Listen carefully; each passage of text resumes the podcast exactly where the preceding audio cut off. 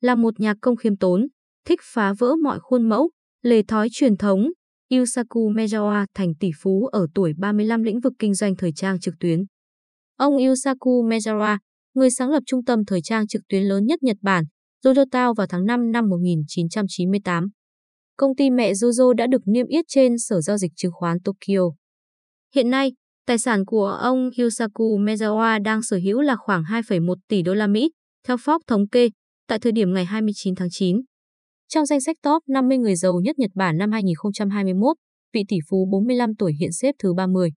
Khối tài sản này đã giảm xuống kể từ khi Yosaku Mezawa thông báo rằng ông sẽ từ chức giám đốc điều hành.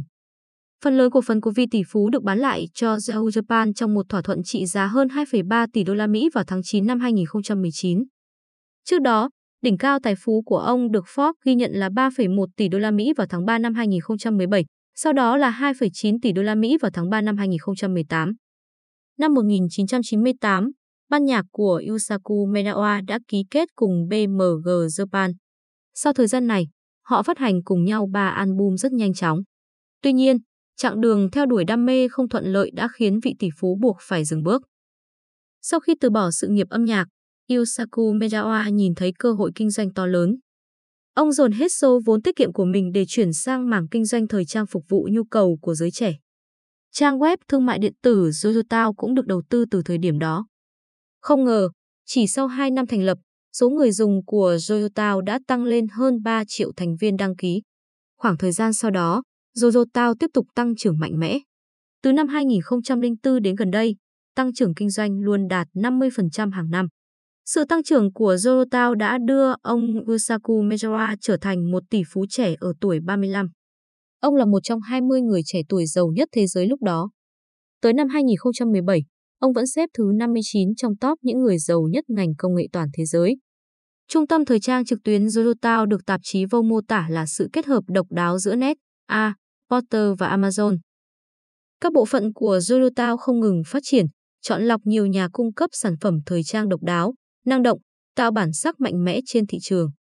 Một yếu tố khác để thu hút khách hàng chính là liên tục tung ra các chương trình khuyến mại giảm giá để thu hút khách hàng.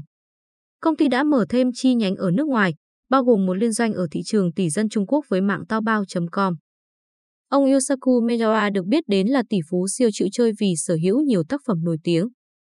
Năm 2016, ông chi 57,3 triệu đô la Mỹ cho một tác phẩm của Basquiat. Ông cũng sở hữu các tác phẩm của Pablo Picasso với giá 226 triệu đô la Mỹ, Christopher Un với giá 13,9 triệu đô la Mỹ, Richard Prince với giá 9,7 triệu đô la Mỹ và một số tác phẩm khác có giá từ 1 đến 7 triệu đô la Mỹ. Bức Untitled của họa sĩ người Mỹ gốc Phi Jing, Michel Basquiat được ông chi 110,5 triệu đô la Mỹ để sở hữu. Ngoài tranh trừu tượng, Mezawa còn sở hữu bộ sưu tập những chiếc đồng hồ đắt tiền và hầm rượu quý giá có số lượng lên tới 3.000 chai.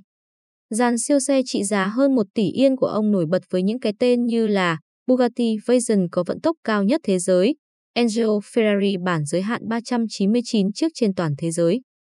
Aston Martin One 77, dòng xe chỉ bán 77 chiếc trên thế giới từ năm 2011 đến 2014 hay siêu phẩm Pagani Zonda của Ý.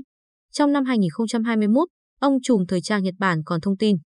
Mình đã đặt mua hai chuyến du hành vũ trụ lên trạm vũ trụ quốc tế ISS trên tàu vũ trụ của Nga và một chuyến bay quanh mặt trăng trên tàu vũ trụ của Space, Mỹ. Chia sẻ về quyết định của mình, vị tỷ phú cho biết, tôi rất tò mò về cuộc sống trong không gian như thế nào. Vì thế, tôi sẽ tự mình tìm hiểu và chia sẻ với thế giới. Chuyến bay của tỷ phú Mejora lên mặt trăng trên tàu Starship của tỷ phú Elon Musk được lên lịch dự kiến vào năm 2023. Vị tỷ phú Nhật Bản sẽ là hành khách tư nhân đầu tiên cho chuyến thăm mặt trăng theo kế hoạch của Space. Ông đã ngỏ lời tìm kiếm 8 bạn đồng hành cho chuyến đi này của mình và hứa hẹn chi trả toàn bộ chi phí. Theo Books I Need Time, năm 2020, ông bắt đầu thử sức lĩnh vực YouTube. Trong clip đầu tiên ghi lại hành trình đi ngân hàng để cập nhật sổ tiết kiệm của mình, ông đã để lộ con số tài sản lên tới 96 tỷ yên trong sổ tiết kiệm và ngay lập tức đoạn clip đã nhanh chóng thu hút 2,8 triệu lượt xem.